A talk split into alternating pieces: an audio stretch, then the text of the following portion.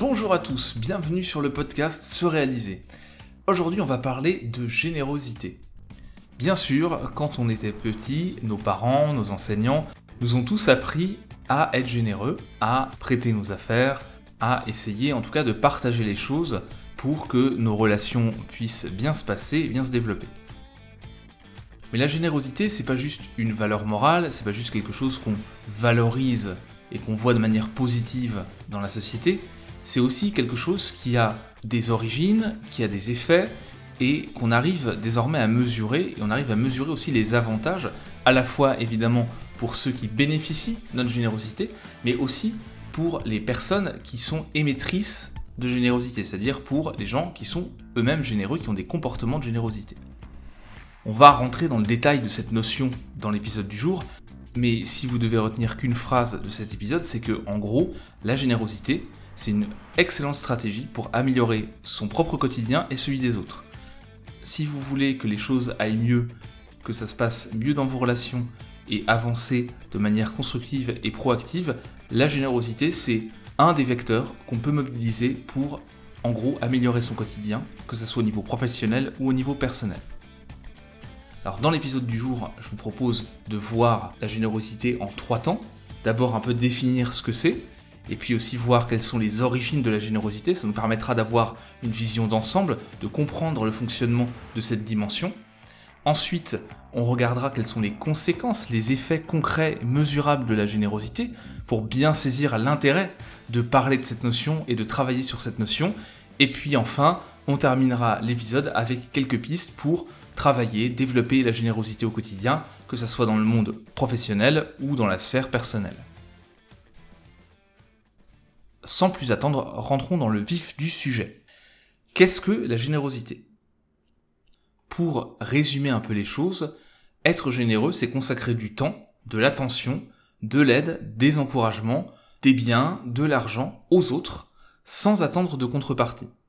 Donc on n'est pas dans une transaction où on se dit je vais faire quelque chose pour l'autre en espérant récupérer quelque chose, mais je vais faire quelque chose pour l'autre parce que ça me paraît juste, parce que ça me paraît louable, intéressant, etc.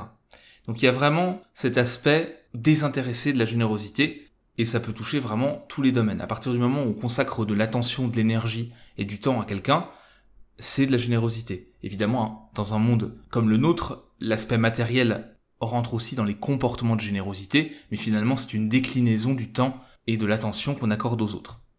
Alors comme d'habitude, d'un point de vue scientifique, quand on veut mesurer quelque chose, il faut le définir et le définir précisément par rapport notamment à d'autres dimensions.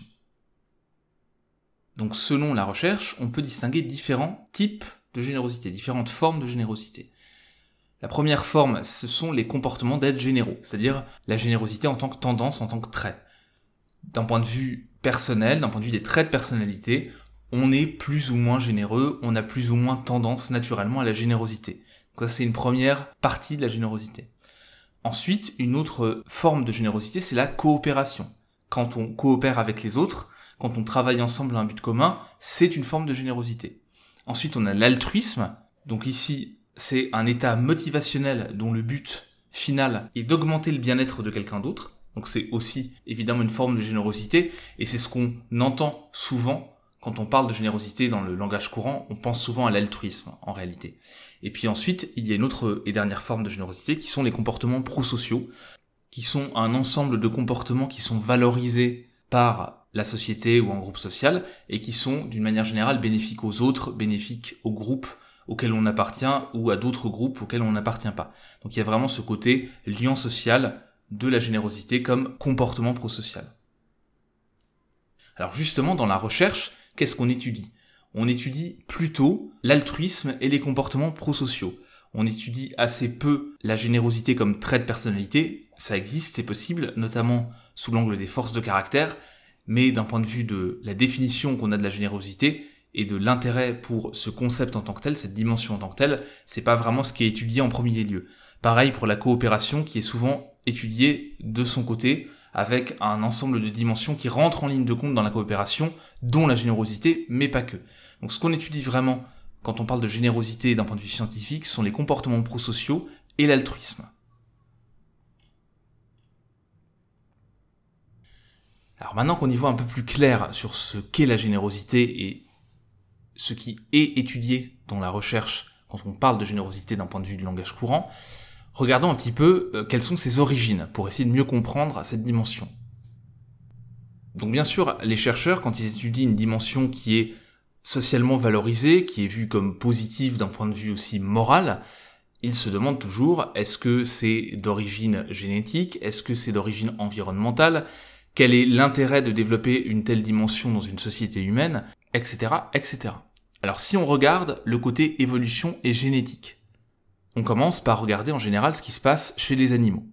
Et ce qu'on a pu mesurer, c'est que de nombreuses espèces font preuve justement d'empathie et de comportements prosociaux. C'est-à-dire que de nombreuses espèces vont aider des congénères qui sont dans des situations de difficulté, vont avoir des comportements de coopération et donc des comportements prosociaux.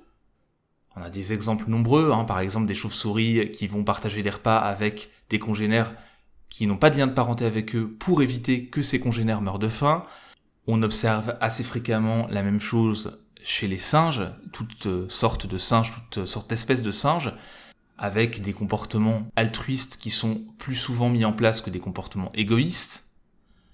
Et donc on voit que dans le règne animal, d'une manière générale, on retrouve ce côté empathique et ces comportements prosociaux. En tout cas, quand on parle des mammifères, très clairement, et des oiseaux aussi, on retrouve cet aspect-là. Après, on peut se poser la question de l'intérêt, d'un point de vue de l'évolution, de tel type de comportement. Globalement, les chercheurs avancent plusieurs théories pour expliquer cet avantage évolutif de la générosité. D'une part, il y a l'altruisme réciproque. Aider un individu à un instant T rend plus probable le fait que cet individu nous rende l'appareil un peu plus tard. Donc, d'un point de vue de la survie individuelle, il y a un intérêt. Même chose, l'empathie, l'altruisme, etc. On retrouve ça dans des comportements aussi de parents vis-à-vis d'enfants. Donc ça permet aussi d'assurer la survie des petits dans une espèce et donc de propager les gènes. Comme il y a un intérêt pour le groupe aussi, des comportements généreux et altruistes, on va favoriser d'un point de vue plus large la survie du groupe et donc de l'espèce ou du sous-groupe d'une espèce et faciliter sa reproduction, etc., etc. Et quand on mélange tout ça, on a un avantage évolutif, que ce soit au niveau individuel, au niveau familial de la cellule de reproduction, et puis au niveau des groupes plus larges, voire de l'espèce. Donc génétiquement, on voit l'intérêt de reproduire ces comportements de générosité, et donc le fait qu'ils survivent et qu'ils se développent autant n'est pas complètement surprenant si on prend ça sous l'angle de la génétique. Donc il y a sans doute une part d'hérédité, de génétique, dans les comportements de générosité. D'ailleurs, cet aspect héréditaire, on arrive à le retrouver quand même assez nettement chez l'être humain, puisque les enfants en bas âge ont spontanément tendance à aider des personnes qui ont des difficultés. C'est-à-dire que le premier type de comportement qu'on va observer massivement chez les enfants, alors à 12, 13, 14 mois, ça va être plutôt des comportements de générosité que d'égoïsme. Mais évidemment, au cours de l'enfance, cette générosité innée, ou en partie innée, elle va commencer à diverger. Et là, l'influence des normes sociales, du groupe dans lequel on évolue, des parents, des rencontres aussi euh, dans le milieu scolaire, de l'éducation, tout ça, ça va influencer notre tendance à être généreux à côté de ce qui peut être hérité ou de ce qui peut être de l'ordre de la dimension de la personnalité. Et donc on va avoir une transmission comme ça dans un groupe d'individus, on va avoir une transmission de génération en génération qui va être un peu différente, on va avoir une influence du milieu qui va faire que on va avoir une tendance plus ou moins forte à la générosité. Mais de base, on a tous, on va dire, un socle qui fait que notre tendance première naturelle est quand même plutôt d'être généreux que d'être égoïste, plutôt d'être dans la coopération que d'être dans la compétition. Et justement, quand on étudie l'environnement et qu'on étudie l'évolution, on voit qu'il y a encore des choses qui ne sont pas expliquées par juste nos parents, nos rencontres, notre milieu éducatif ou par notre génétique. On a aussi, je l'ai un peu évoqué, la partie facteur individuel, c'est-à-dire la partie personnalité. Là aussi, il y a pas mal d'études qui ont été faites. Bon, la personnalité, c'est toujours une composante qui est à la fois de l'ordre de l'hérédité et à la fois de l'ordre de l'environnement et aussi de l'interaction entre les deux. C'est tout le domaine de l'épigénétique notamment. Et donc ce qu'on constate, c'est qu'effectivement, en fonction du type de personnalité, on a une tendance plus ou moins forte à la générosité, on voit aussi que tout le monde n'est pas généreux de la même manière. Donc là aussi, on a un aspect personnalité là-dedans. Et ce qu'on observe aussi, c'est que la générosité est liée à notre capacité d'empathie. Et donc si notre capacité d'empathie est plus faible, notre niveau de générosité, donc d'altruisme, va être aussi plus faible. Donc on a aussi ce lien-là, d'un point de vue de la personnalité, de la génétique, de l'environnement qui va jouer. Et bien sûr, notre personnalité est influencée par notre environnement, ça c'est quelque chose que j'ai déjà évoqué euh, de nombreuses fois sur ce réalisé. Quand on fait l'expérience de la gratitude, quand on fait l'expérience de l'émerveillement, assez fréquemment pendant l'enfance et l'adolescence, on va avoir une tendance à la générosité qui va être plus grande, une tendance à l'altruisme. Parce qu'en fait, l'altruisme, ça marche aussi beaucoup par l'exemple. Et si vous observez, vous grandissez dans un environnement où l'altruisme est valorisé, où vous avez des modèles d'altruisme, eh bien, vous allez aussi développer plus ces comportements-là, que vous ayez une tendance forte ou plus faible à l'altruisme et à la générosité. Et donc ça me permet de faire le lien avec les normes sociales, qui sont aussi quelque chose qui influence énormément l'altruisme. En fonction du type de société, on a des normes pro-sociales qui sont différentes, on a des comportements sociaux valorisés qui sont différents, et donc ça, ça va influencer notre niveau de générosité. Même chose, nos comportements d'altruisme vont varier en fonction des groupes et des personnes auxquelles on s'adresse. C'est-à-dire que d'une manière générale, on a tendance à être plus généreux avec des gens qui nous ressemblent, qui appartiennent à notre groupe ou à nos groupes sociaux, et à être moins généreux avec des gens qui sont de groupes sociaux différents, d'affiliations différentes.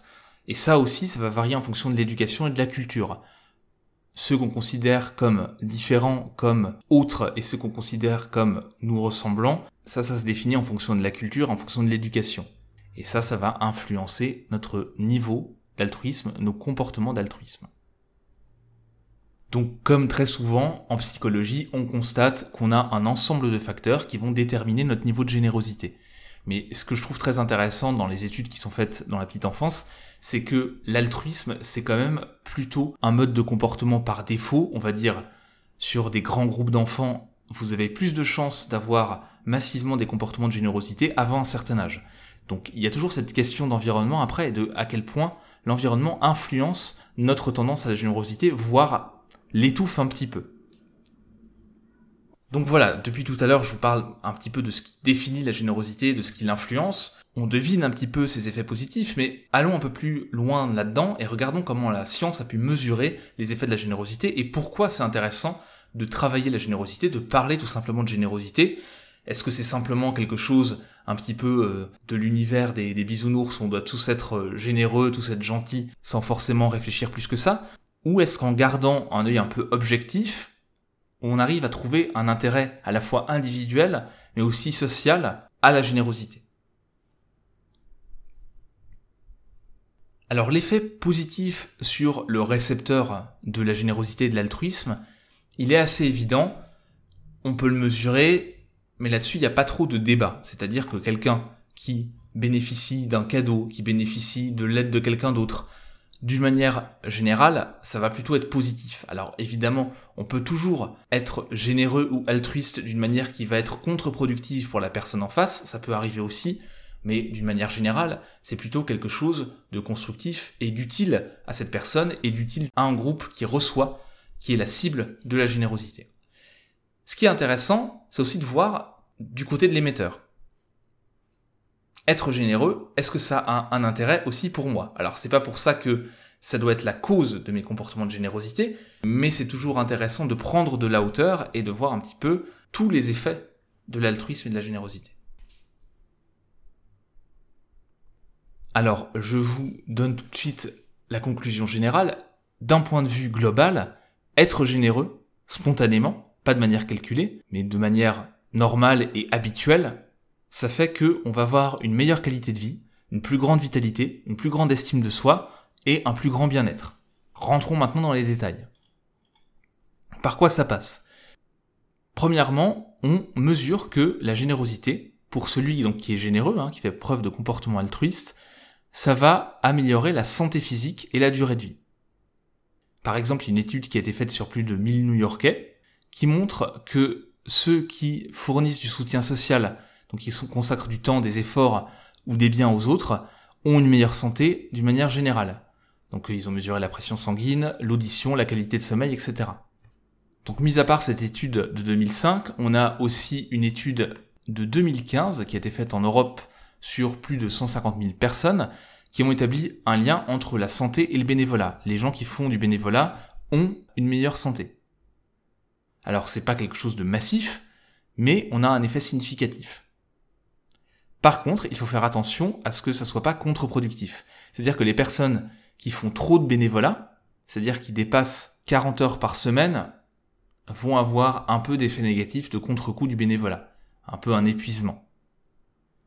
Mais avant d'en arriver là, il y a de la marge. Donc si vous faites par exemple du bénévolat régulièrement, ça va améliorer votre santé, votre niveau de stress va baisser.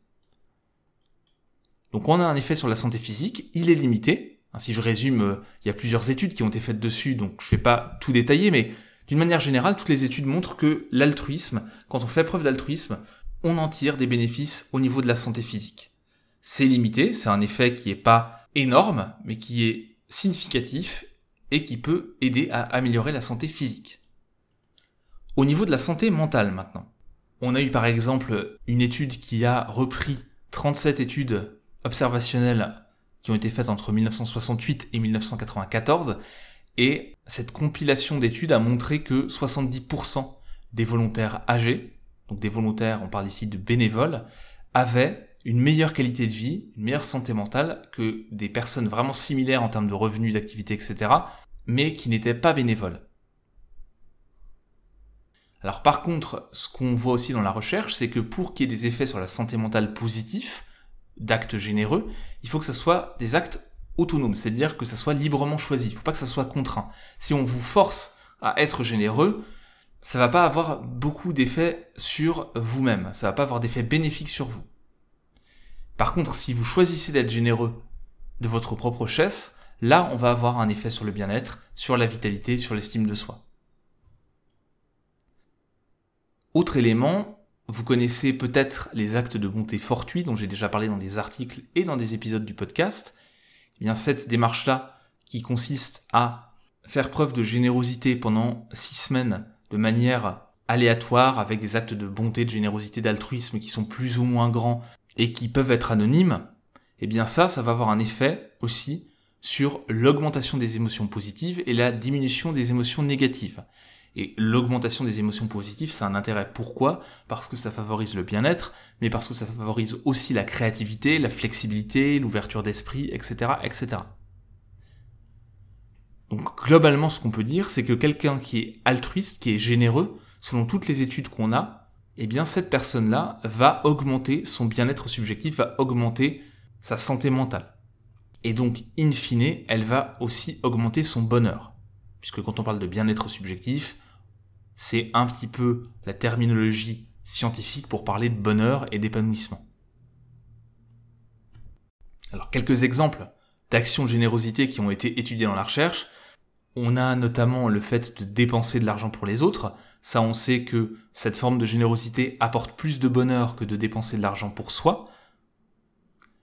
Aider ses collègues au travail aussi, c'est une manière de travailler la générosité et d'en tirer des bénéfices, et ça protège de l'épuisement émotionnel et ça protège du burn-out, notamment via l'altruisme réciproque, c'est-à-dire le fait que ça génère des actions aussi de générosité de la part des autres.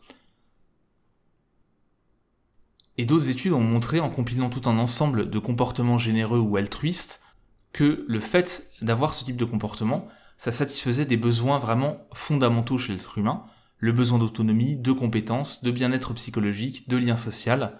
Et en fait, tout ça, ça crée un cercle vertueux qui va susciter aussi la gratitude chez les autres, et puis après chez soi, quand on va recevoir des actes généreux, puisqu'en général, ça crée justement cette boucle positive de rétroaction où les gens vont aussi avoir tendance à être plus généreux avec des personnes qui ont été généreuses avec eux. Enfin, dernier intérêt notable de la générosité et assez évident, c'est sur les relations. C'est-à-dire que quand vous êtes généreux altruiste, dans les relations de couple, dans la séduction, ça va avoir des effets positifs. Les relations fonctionnent mieux, on a un plus grand engagement dans la relation des deux partenaires, et on est plus satisfait dans sa relation. On a pu observer ça avec euh, des couples mariés notamment, une étude qui était faite sur plus de 1000 couples mariés, Et on a pu faire le lien entre générosité et satisfaction dans le mariage, entre générosité et conflit dans le couple, qui baissait quand on était plus généreux, évidemment. Et je parlais de la séduction tout à l'heure, les hommes qui ont des comportements prosociaux plus marqués, donc plus de générosité, plus d'altruisme, sont évalués comme physiquement et sexuellement plus attractifs. Contrairement aux clichés qu'on peut avoir ou aux images qu'on peut avoir sur la générosité, comme quelque chose qui serait en lien parfois avec la faiblesse, c'est-à-dire le fait de donner sans contrepartie, de se faire un petit peu avoir, d'être trop gentil entre guillemets. Évidemment, ça c'est des extrêmes, mais on a un lien entre générosité et séduction. C'est-à-dire que vraiment, c'est pas quelque chose qui est contre-productif si on est dans une démarche de séduction. Donc là aussi, il y a ce côté intéressant de la générosité. Alors, il faut encore une fois qu'elle soit sincère. Il faut pas que ça soit instrumental. Si on choisit la générosité et que c'est faux, la personne va le percevoir en face et ça va être contre-productif. Puisque là, on va rentrer dans une espèce de manipulation et ça va pas forcément avoir les conséquences espérées. Globalement, de toute façon, la générosité, l'altruisme, les comportements prosociaux, peu importe les termes qu'on utilise, c'est un vrai lien social, c'est un vrai lien dans les relations amicales, amoureuses, professionnelles, etc. Et donc, c'est quelque chose qui est important et qu'il s'agit de mettre en place au quotidien, en tout cas de développer au quotidien. Alors justement, comment est-ce qu'on fait pour développer la générosité et l'altruisme, que ça soit au travail ou dans ses relations personnelles Première piste, je l'ai un peu évoqué mais je vais la développer ici, ce sont les actes de bonté fortuits. Donc c'est des petits actes qui vont apporter du bonheur, du plaisir aux personnes qui vont être la cible de ces actes-là. Et ça apporte aussi du bonheur et du plaisir aux personnes qui réalisent ces actes. Donc en quoi ça consiste? Ça peut être le fait de donner un coup de main à un collègue, ça peut être le fait d'avoir une petite attention, un mot gentil envers une personne, ça peut être le fait de rendre un petit service, bien sûr, d'offrir un cadeau, de faire un compliment. En gros, tout est possible, il s'agit juste d'avoir une attitude positive et d'offrir du temps, de l'attention, quelque chose de matériel, quelque chose d'immatériel mais de positif à quelqu'un, que cette personne soit au courant ou pas que nous sommes à l'origine de cette chose positive, ça, ça n'a pas d'importance.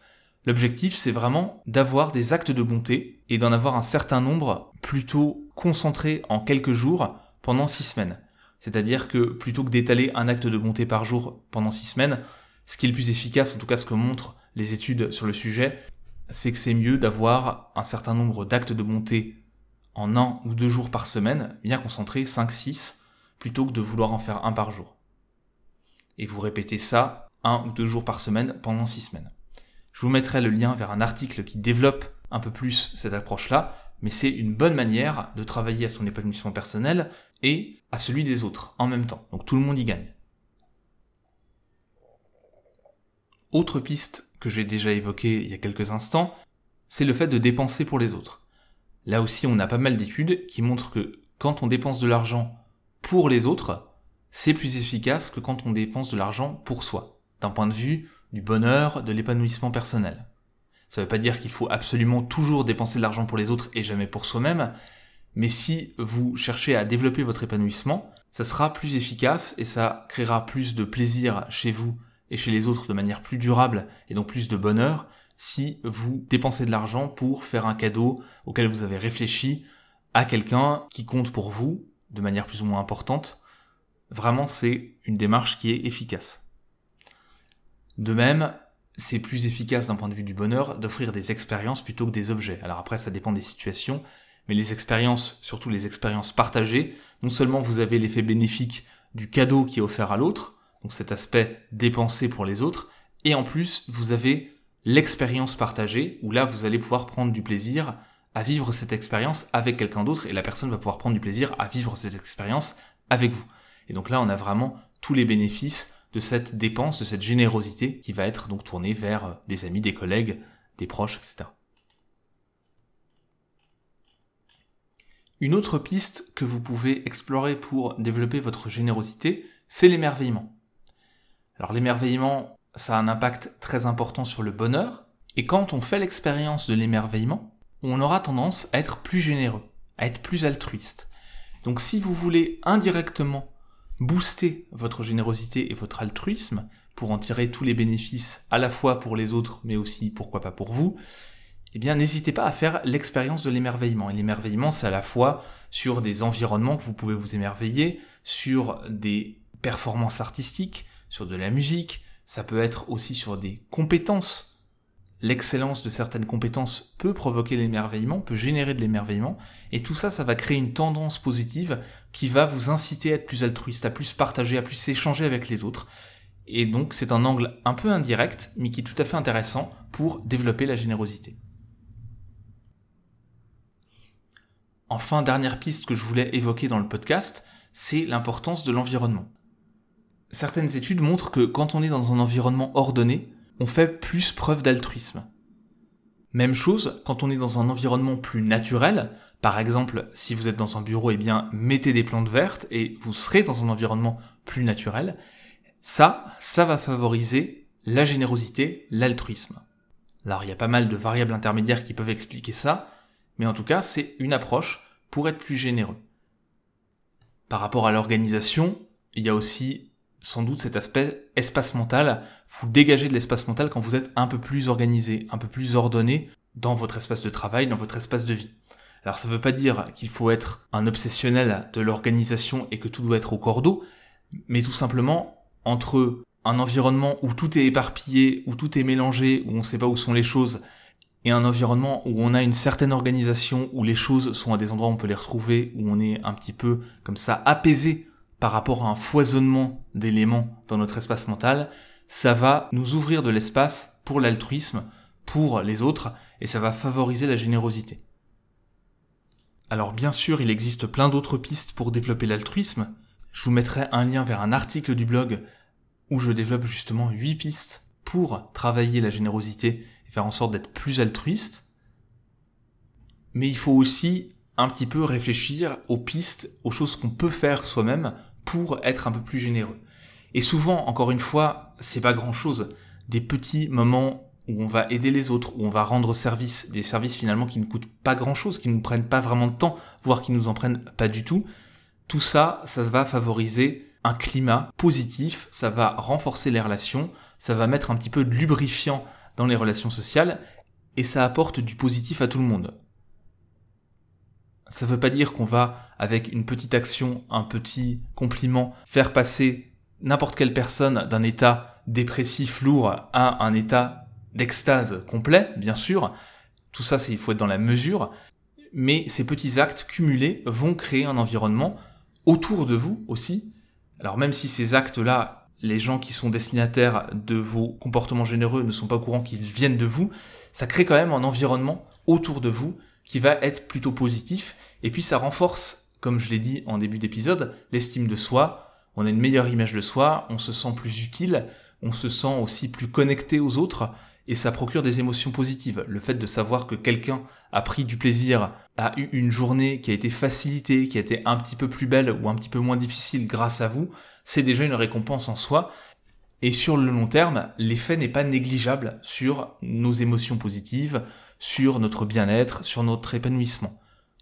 Évidemment, il ne s'agit pas de dire qu'il faut être tout le temps dans le positif, tout le temps dans la générosité. Il y a des jours où c'est plus compliqué que d'autres. Il y a des jours où on est un petit peu plus en repli, on doit penser à soi avant de penser aux autres parce que c'est nécessaire pour notre équilibre. Et ça, il n'y a aucun souci et on passe tous par là. Mais si on a un comportement de base qui est plus tourné vers la générosité, ça devient un véritable atout à la fois pour nous et pour tout notre environnement. Et si on prend de la hauteur, ça revient aussi, le fait d'être généreux, à se rendre service à soi-même à la fois tout de suite avec les émotions positives que ça procure, mais aussi à moyen long terme parce qu'on crée un environnement, un environnement social qui va aussi avoir plus tendance à être généreux envers nous parce qu'on est généreux envers lui. Donc pour conclure, ce qu'on peut dire, c'est que l'altruisme, la générosité, c'est vraiment un atout massif pour notre épanouissement personnel, pour notre environnement social, pour notre environnement professionnel, pour notre progression ou notre avancement vers des objectifs parce que en fait ça crée des conditions, ça crée un environnement, ça crée un milieu qui va être plutôt porteur. Et donc pour toutes ces raisons-là, c'est intéressant de remettre un peu de générosité, de faire un petit effort d'altruisme au quotidien parce que au final, on va avoir des effets immédiats positifs et des effets à moyen long terme qui vont être aussi importants.